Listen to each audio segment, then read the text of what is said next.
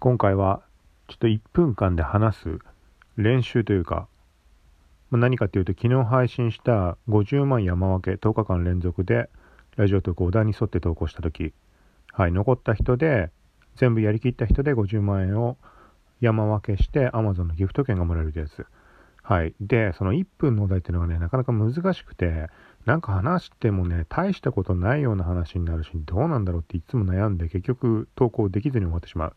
結構考えるんだけど。で、昨日というか今日出ているお題に関しても試しに1分やろうとしたんだけど、結局できないんだよね。だからこれ10日間投稿ってちょっと頑張んないと無理だなと思って、まあ練習を含めてちょっと時間感覚というか、はい。ちょっと意味なく今話してます。うん、なかなか難しいね。オチまで、オチを必ずつける必要ないかもしれないけど、うん、なんかその中に収めるっていうのが、だからどんなお題が来るのかなっていう。はい。